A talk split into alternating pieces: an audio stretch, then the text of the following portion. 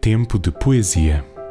Poemas de Eugênio de Andrade, ditos por Joaquim Antunes. Última canção.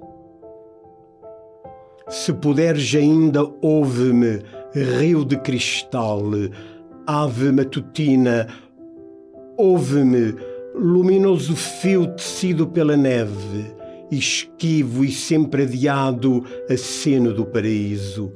Ouve-me se puderes ainda, devastador desejo, fulvo animal de alegria. Se não és alucinação, ou miragem, ou quimera, ouve-me ainda. Vem agora, e não na hora da nossa morte, dá-me a beber a própria sede.